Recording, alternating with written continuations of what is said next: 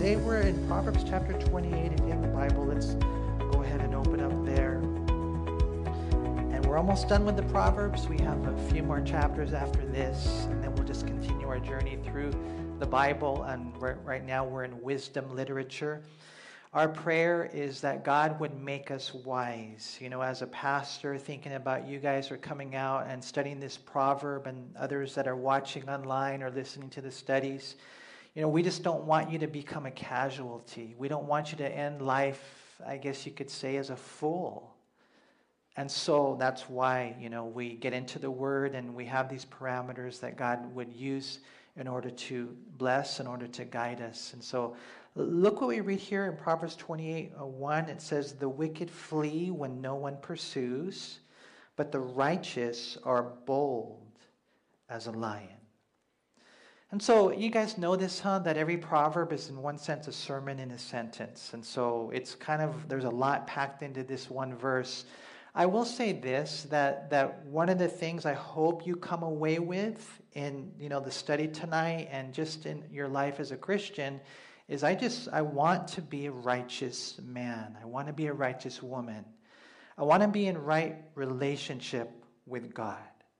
Okay, it begins when you're when you get saved, you know, when you admit you're a sinner in need of a Savior, you realize that Jesus died for you on a cross and rose again, and you place your faith in Him. You say, one day when I stand before God, it's not going to be based on my works, it's going to be based on the blood of what Jesus did for me. I believe, I embrace it, I receive it unto myself. And so that's where it starts the imputed righteousness of Christ. But it doesn't end there that when you read the Proverbs, it, it, talks about both. It talks not just about the imputed righteousness, but the imparted righteousness. And so, you know, in, in one sense, and again, uh, there's a lot of grace involved. I understand this. But Lord, I want to be right with you. I don't want no hidden sin because that will, that will destroy your life. The righteous are as bold as a lion. And that's a beautiful thing when you think about it. You know, the wicked, they flee when no one even pursues them. The wicked, they have a guilty conscience. It's kind of like you remember before you were a Christian and maybe you had some stash in the car and you're driving around and you're thinking that the cops are following you, you know, even though they're not. But you have this guilty conscience. Why? Because you're not living a clean life. You're not. And so there's this something about this guilt that, that makes it feel like it's all following you. But when you're living right with God, not perfect but proper, you know, you have this boldness in life. You know, you're like a, a young lion. And there's this boldness. Now, some people think that boldness is just talking about hell all the time. Some people think that boldness is getting into things that I don't know if we really belong there, you know, always as a church. I mean, when you read the Bible, you will find that boldness happens when they preached the word. You read that throughout the book of Acts. You read that throughout the New Testament. That when the Holy Spirit came upon them, they spoke the word of God with boldness. And so that's our desire. You know, you might be here and you want boldness, and how do I get it? I, to be honest with you, I think it's just living a clean life. You don't got no secret sin. You don't got no skeletons in the closet. You're not looking at pornography. You're not getting high. You're not getting drunk. You're not doing all the crazy things you know that God is not pleased with. And so when you have that, it's kind of like David. When he ran to Goliath, when he ran to the battle like a young lion there, when everyone else was shaking in their boots, they, they couldn't do nothing because they didn't have that.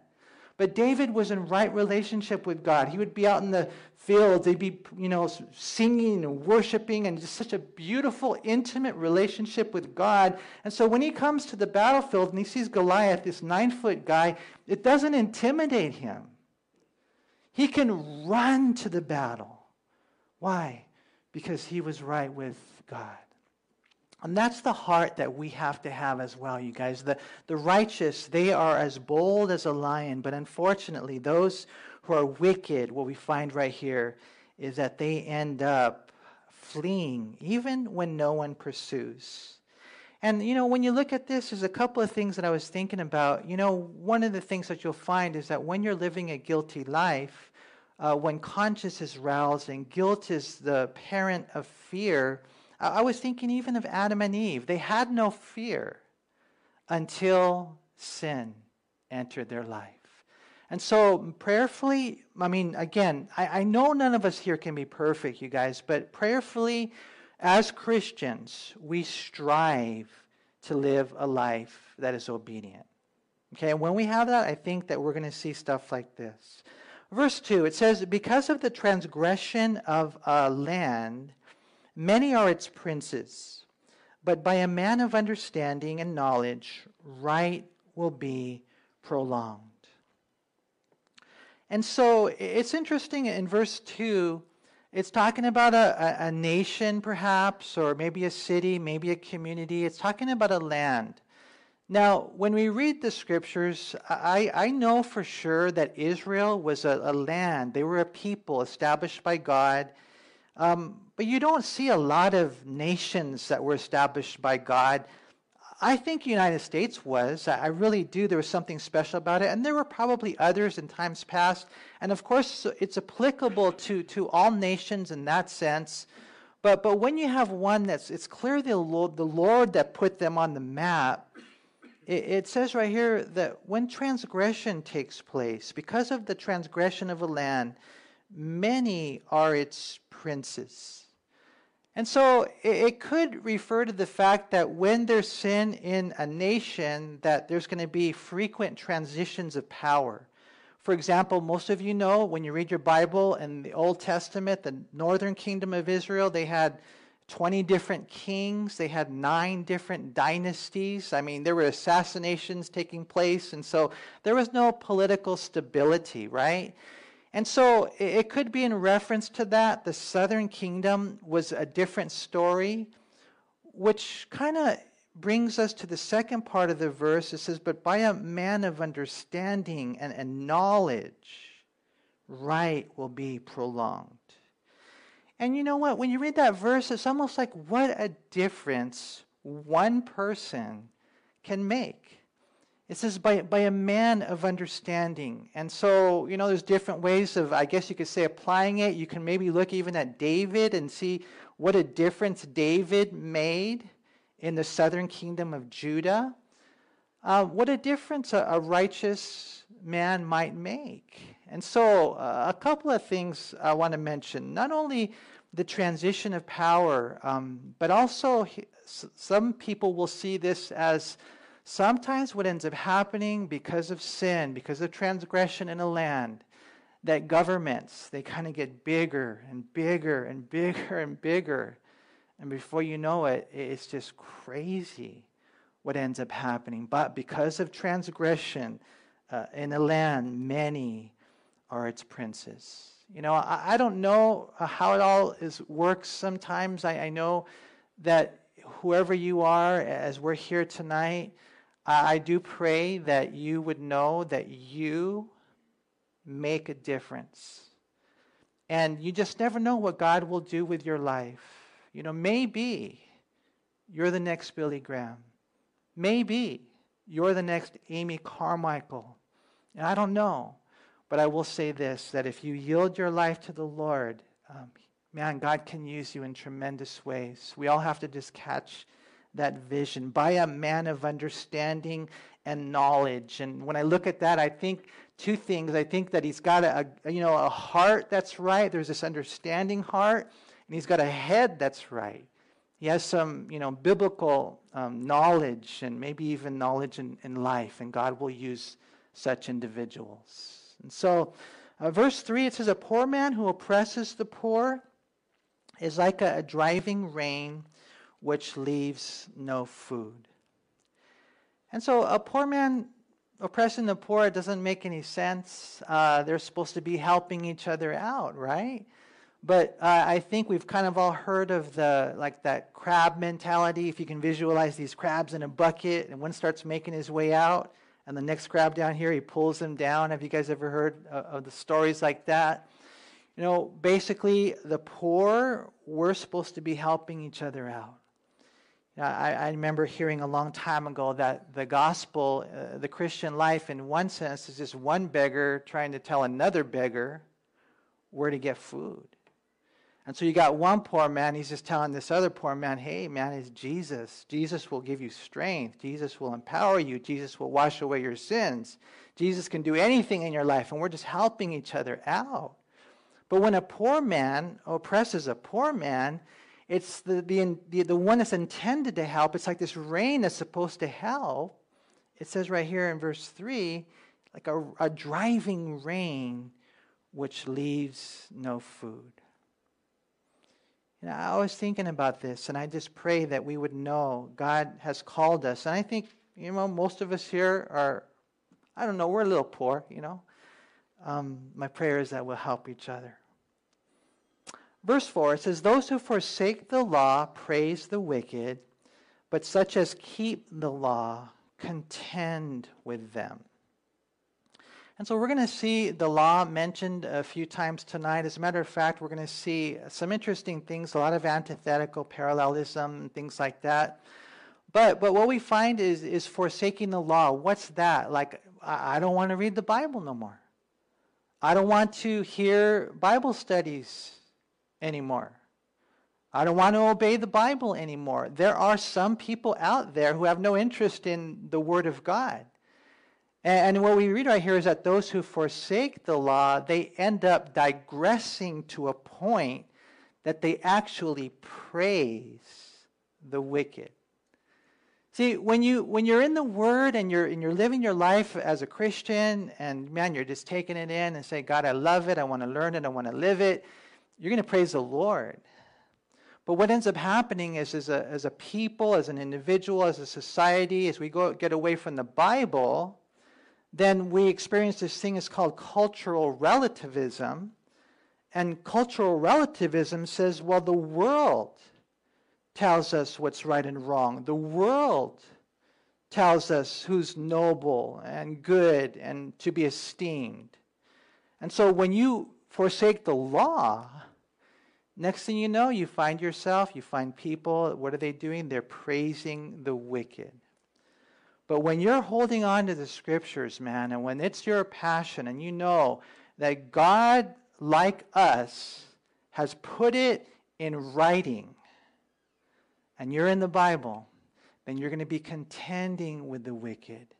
And that's a good thing, you guys. It really is. Not that you're, you're fighting uh, uh, battles that are irrelevant, but there's a contention going on, you know? I mean, even with the modern day politics, and I know uh, there's some that say, well, it doesn't belong in the church at all, and I think there are others who say, well, that's all we need to talk about.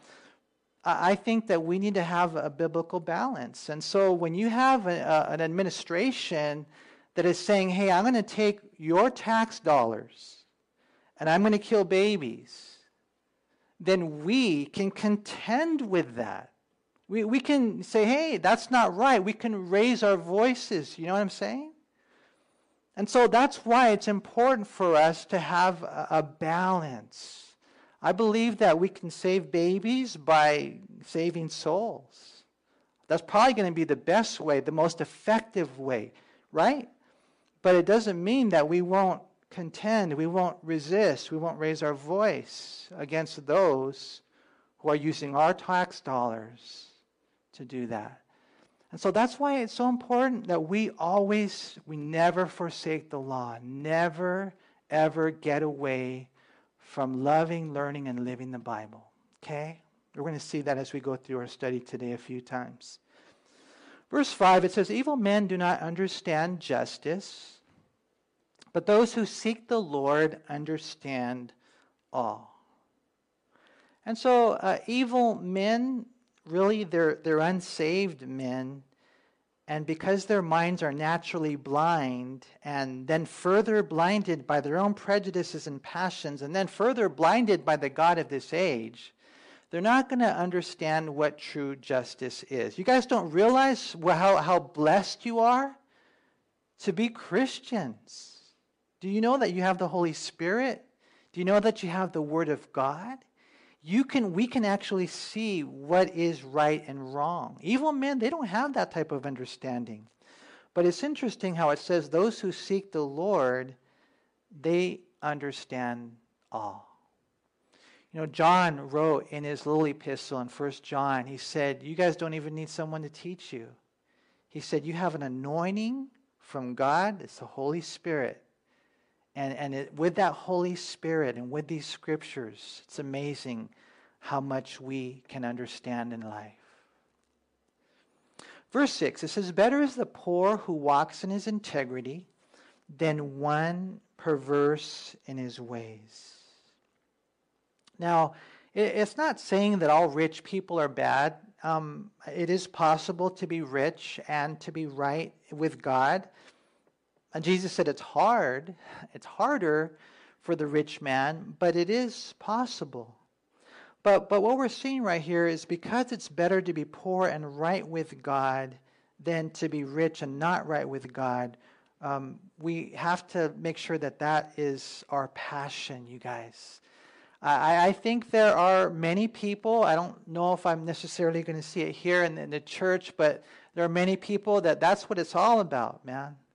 And not only do they want to make more money in their pursuit, that, that becomes, uh, uh, it consumes their time, but, but what ends up happening is with the money that they do have, all they do is, is you know, invested in themselves. And, and is trying to say, don't pursue that. Uh, pursue me. Pursue righteousness, like we were talking about in the beginning. I just want to be right with God. I want to be a man in whom there is no secret sin.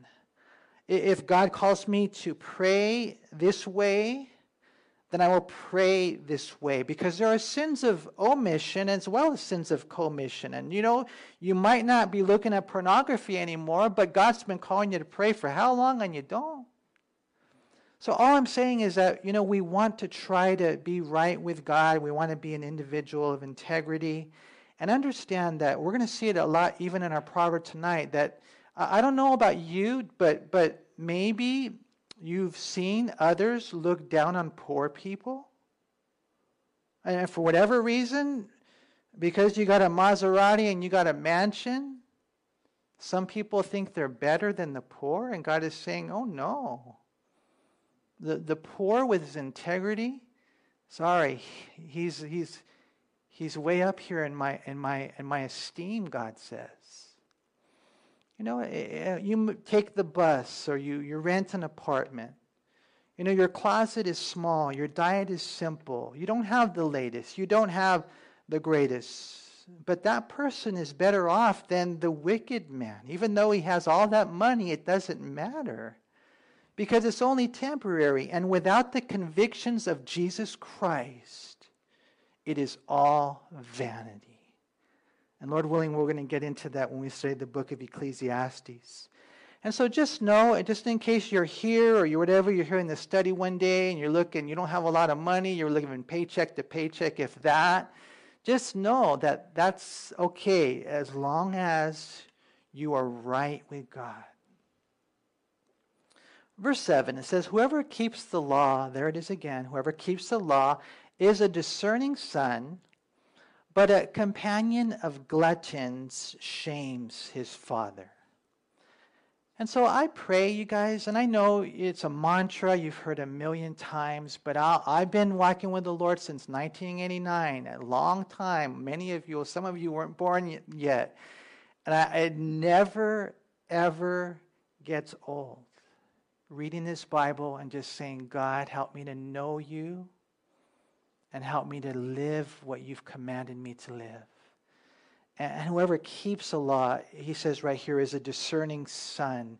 And that might be just like a statement of information. I just want you to know, mijo, that if you're living this uh, Bible, that it, it, blesses your dad, you know, and, and that might just be a statement of information. And it also might be a statement of inspiration. Like, I want to be a good son.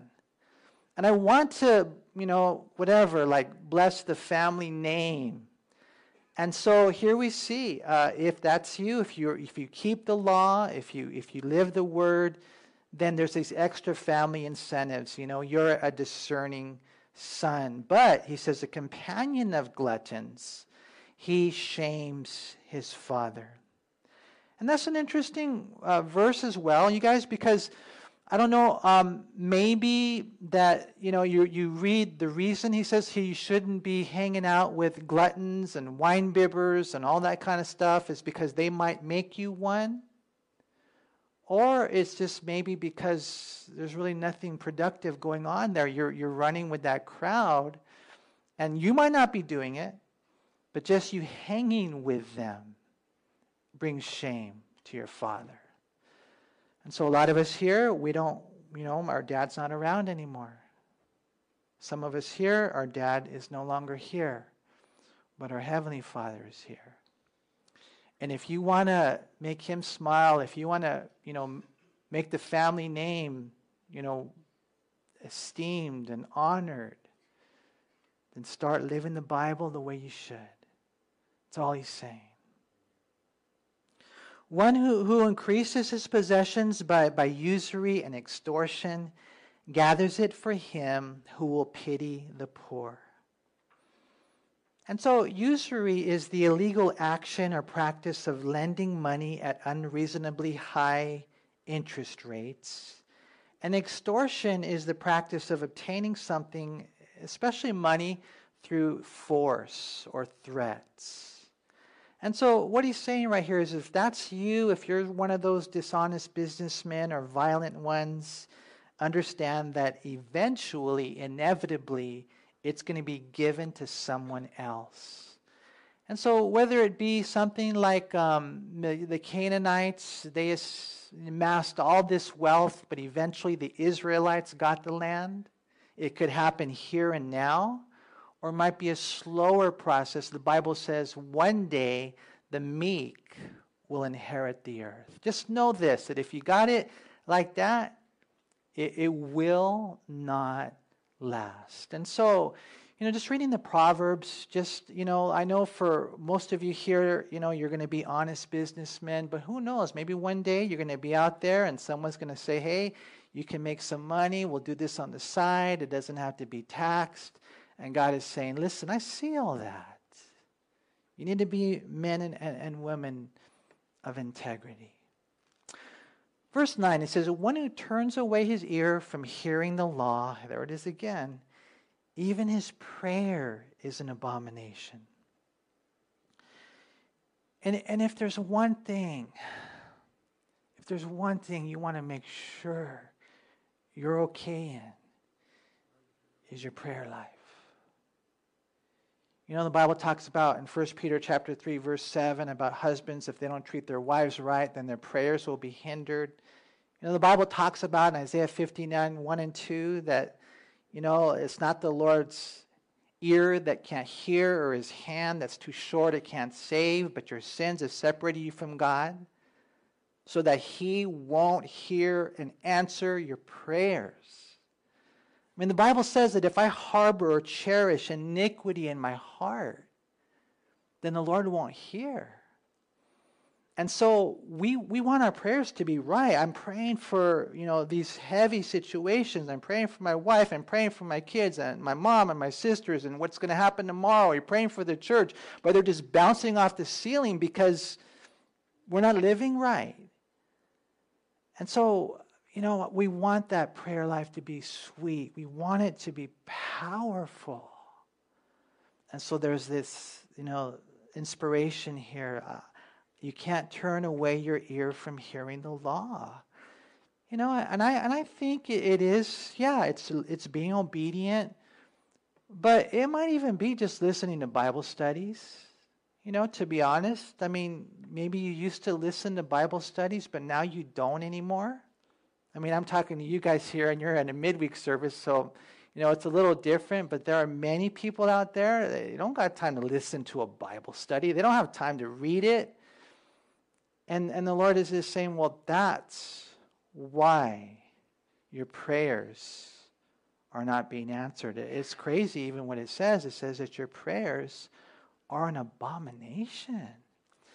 And so, in one sense, what God is saying, and He's not saying it to be mean, He's just saying it because he wants to motivate us, that if you're not willing to let God speak to you, then why would you have the audacity to think that you could speak to him? And so we want wisdom. We want all these things to be right in God's sight. Verse 10 it says, Whoever causes the upright to go astray in an evil way, he himself will fall into his own pit, but the blameless will inherit good. Now, there's a lot here, but in verse 10, it's interesting, even just to begin with, that the upright can go astray.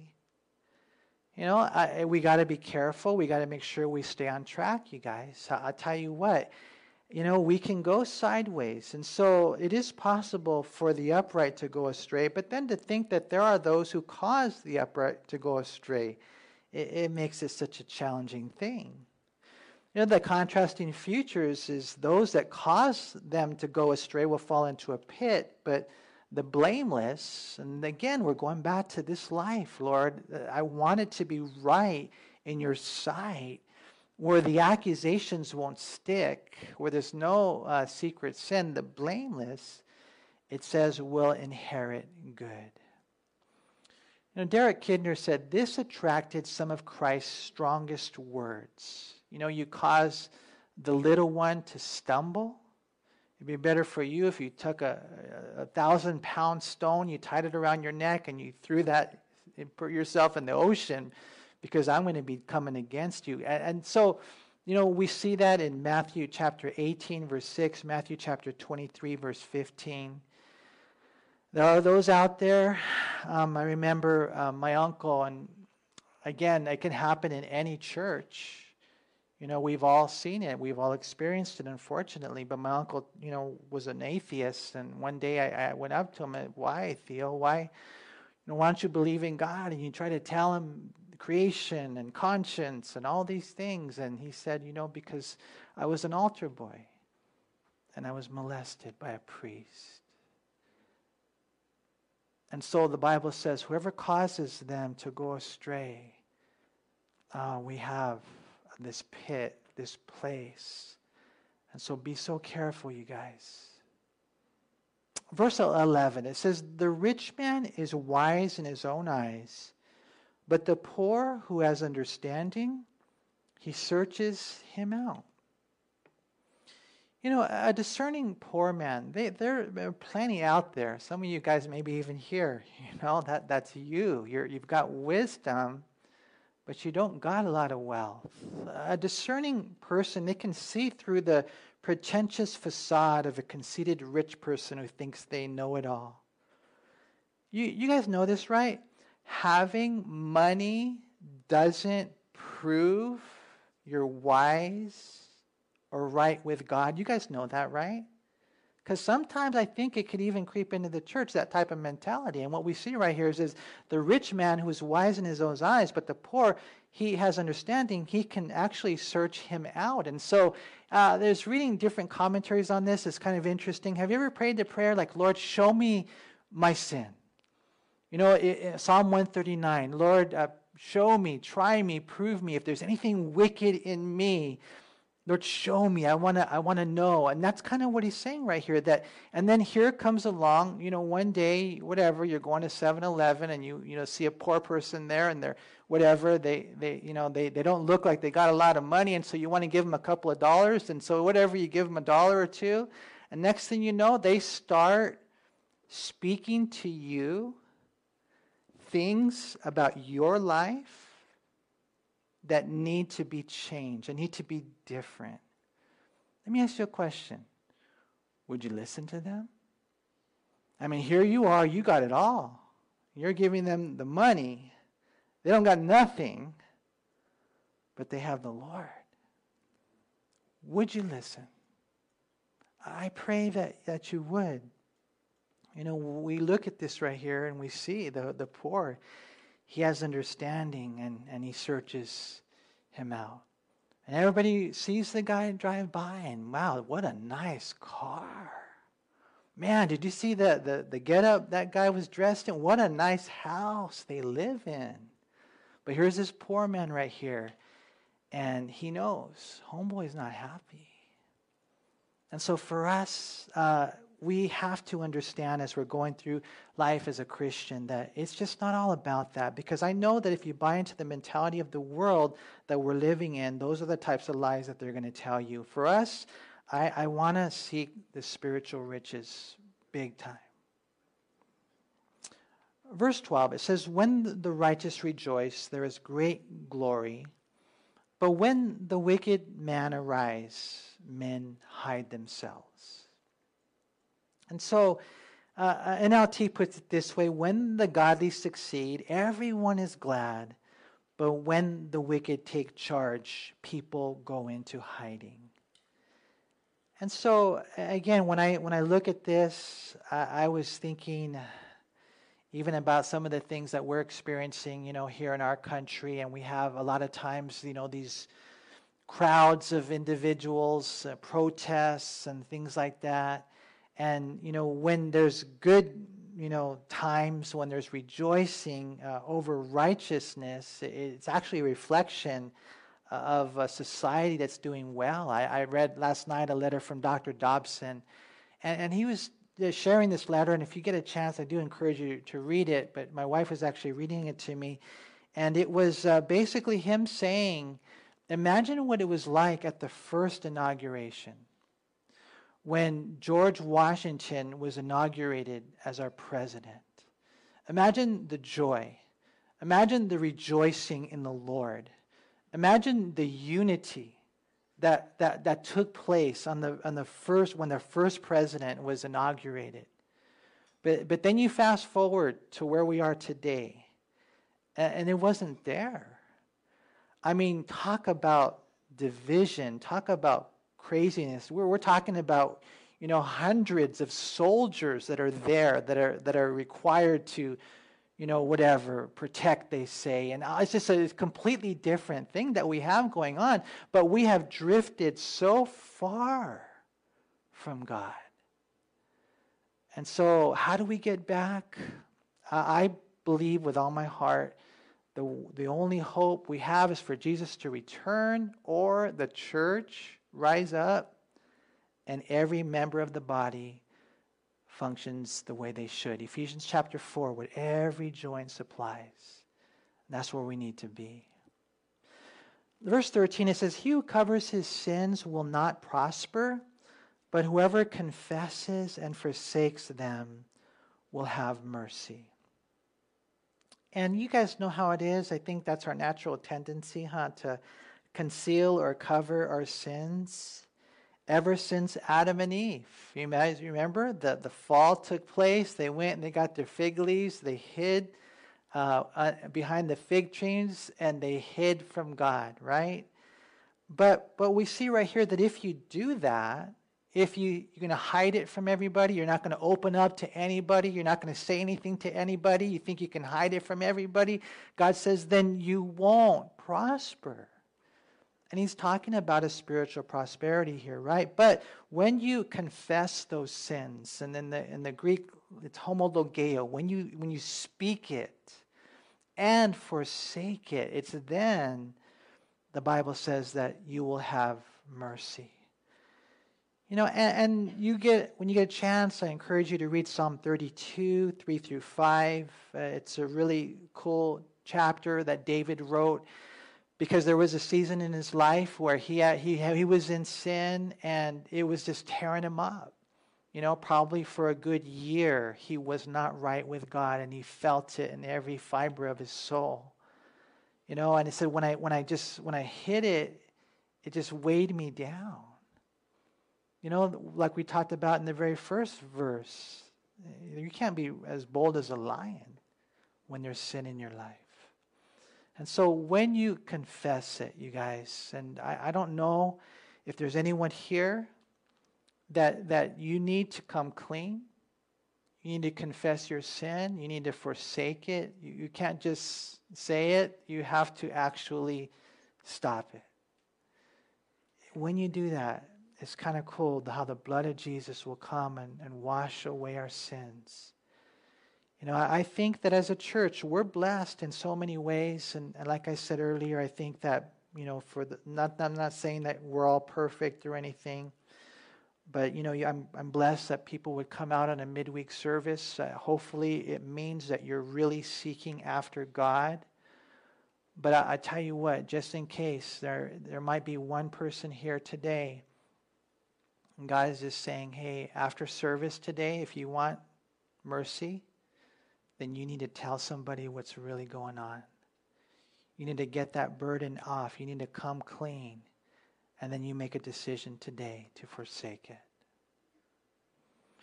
Verse 14, it says, Happy is the man who is always reverent, but he who hardens his heart will fall into calamity.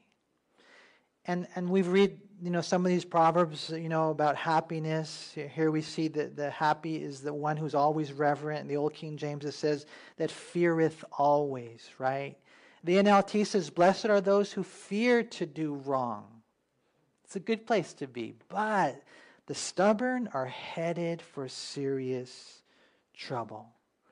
You know, he who hardens his heart. You know, Pharaoh is the poster child for this, right? The, the hardening of his heart. The first five times God says, hey, you know, let my people go. And who, man, imagine if Pharaoh would just listen to God. Did you see the way that their snake swallowed up your snakes?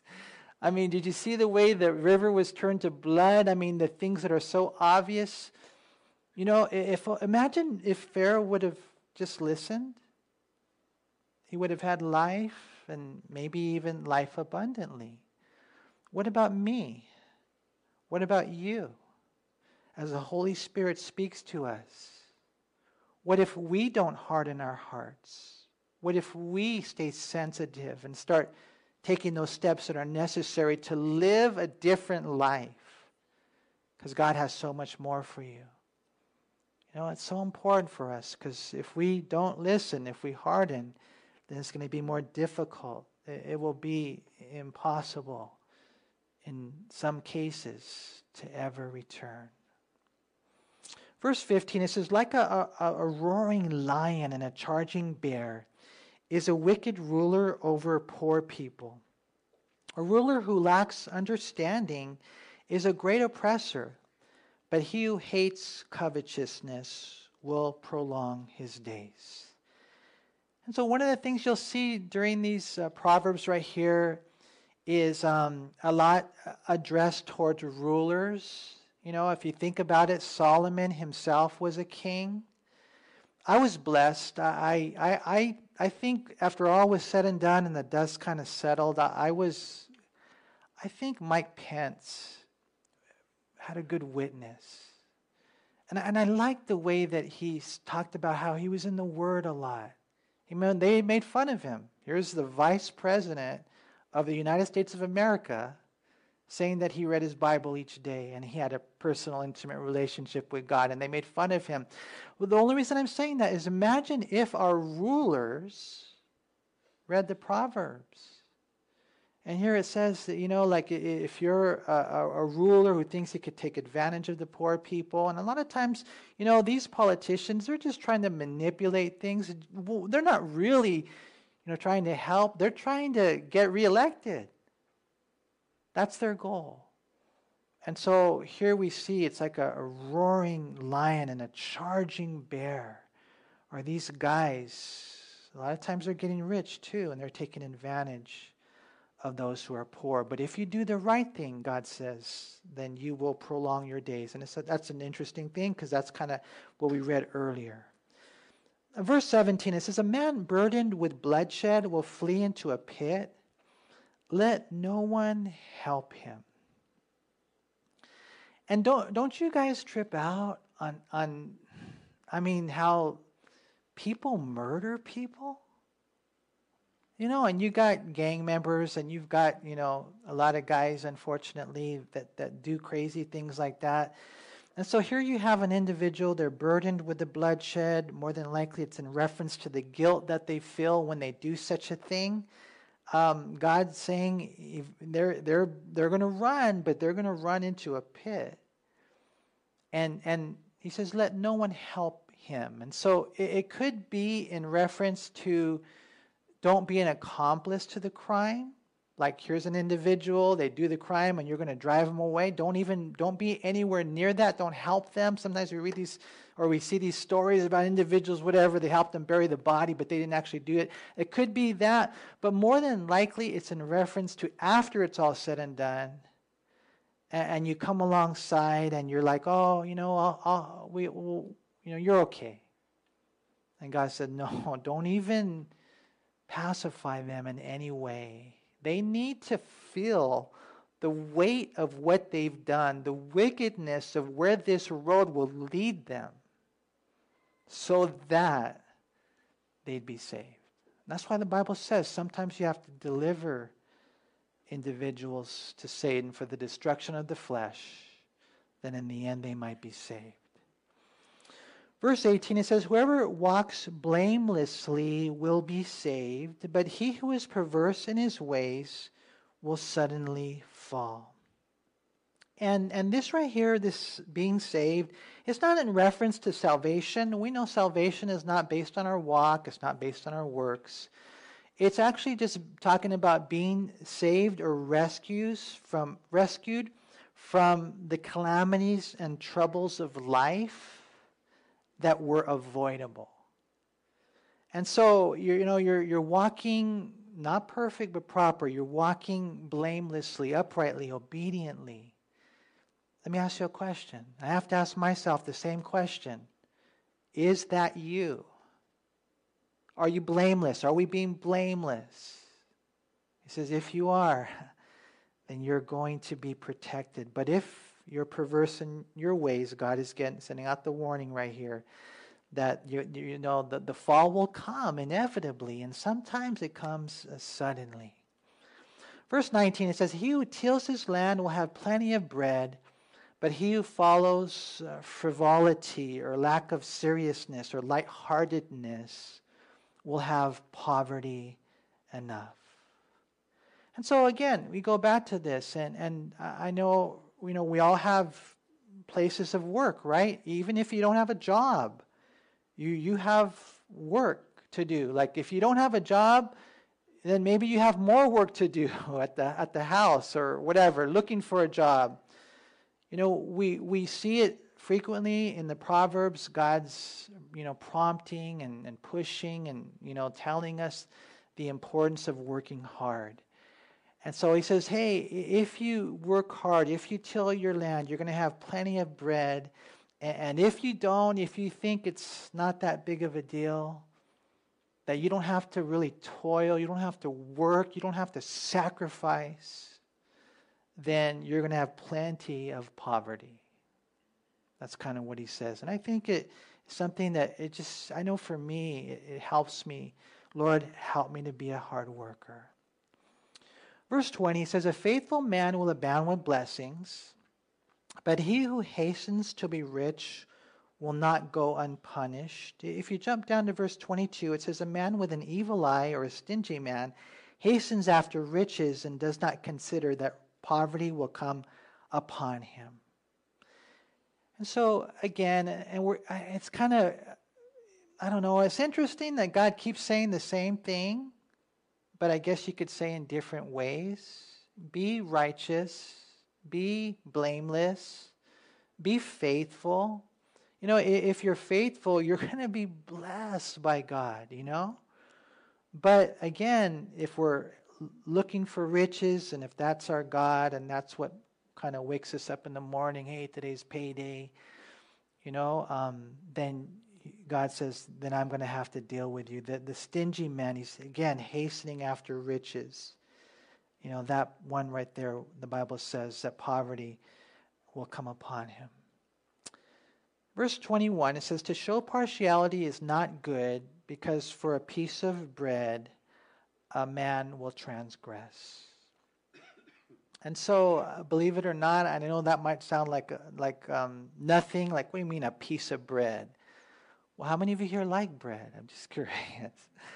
I mean, I, yesterday we had a, a, a, soup and they had a bread bowl, and oh man, it was so good. And so I got one person over here giving me bread bowl soup, and I got this person over here, they're not giving me anything. Uh, I could see myself being influenced. Hey, they give me, you know, the bread bowl soup. Uh, and God is saying, never, never, none of that. Not that they're your friend, not that you, whatever, you guys grew up together, they're your compa, not that whatever, they're a family member, whatever. No, it's not like that.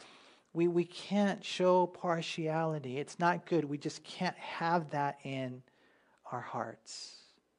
And so we love the rich man, we love the poor man, we treat them fairly, whoever they might be old, young, whatever your definition is of good looking or not good looking, all that kind of stuff, it's never, ever a factor in our decision making. Verse 23 says, He rebukes a man will find more favor afterward than he who flatters with the tongue. And so, again, we've seen this many times how, in the end, people, like it says in NLT, they appreciate honest criticism far more than they do flattery. Verse 24 says, Whoever robs his father or his mother and says it is no transgression, the same is companion to a destroyer. And David Guzik said, There are some who have little conscience about stealing from their parents out of some sense of entitlement. They rob them and then they say it's no transgression. And we're living definitely in a time, huh, where the kids think that we owe it to them. And so they'll even take, kind of like the prodigal son. He stole his dad's fortune and he had no problem doing it. And what God is saying is it's, it's just ugly. He even says right here, they're a companion to a destroyer. Verse 25 says, He is of a proud heart stirs up strife, but he who trusts in the Lord will be prospered. He who trusts in his own heart is a fool, but whoever walks wisely will be delivered. And I, and I don't think you're going to learn this in high school down the street in some public school. I don't think you're going to learn this watching the movies. I don't think you're going to learn this through social media. What will they tell you? They'll tell you, follow your heart. Your heart, you know, it's kind of like this compass, kind of like this guide. And, and what, what does the Bible say? No, don't, don't follow your heart. He who trusts in his own heart, it says, is a fool. Jeremiah 17 9 says, The heart is deceitful above all things. Your heart will deceive you. It's desperately wicked. And so, for answers and values and guidance, we should not look within, but we should look to the Lord. It's not by feelings.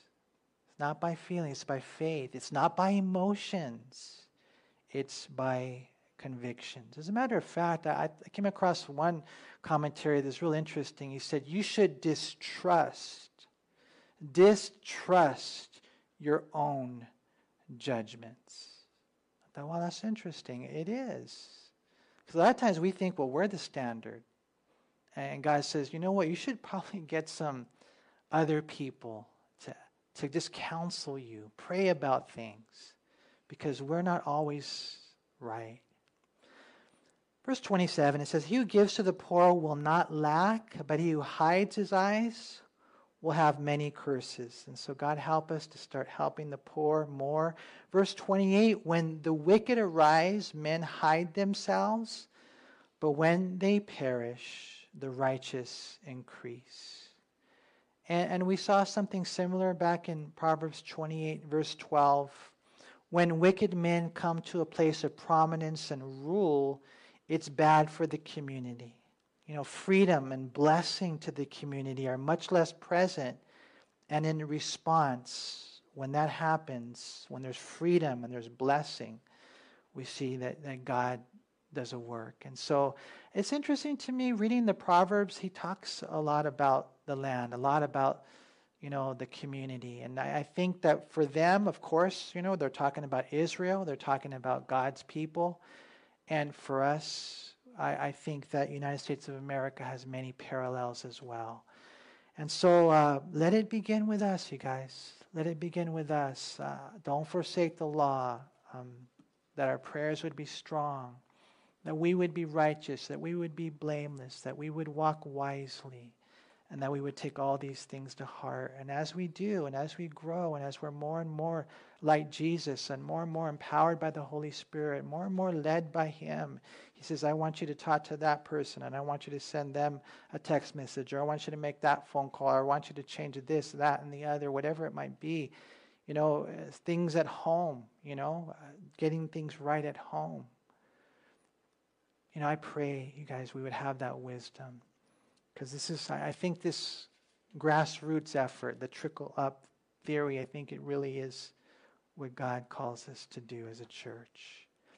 And so, again, um, if you're here and just in case, if you're all good with God, praise God. And, you know, I hope you go home and you have a quesadilla and you have a great night and things go well for you.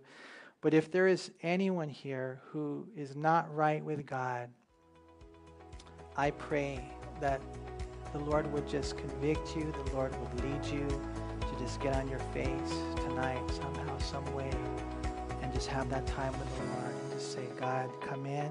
God, take over. God, I give you my heart because I know that's what He wants to do.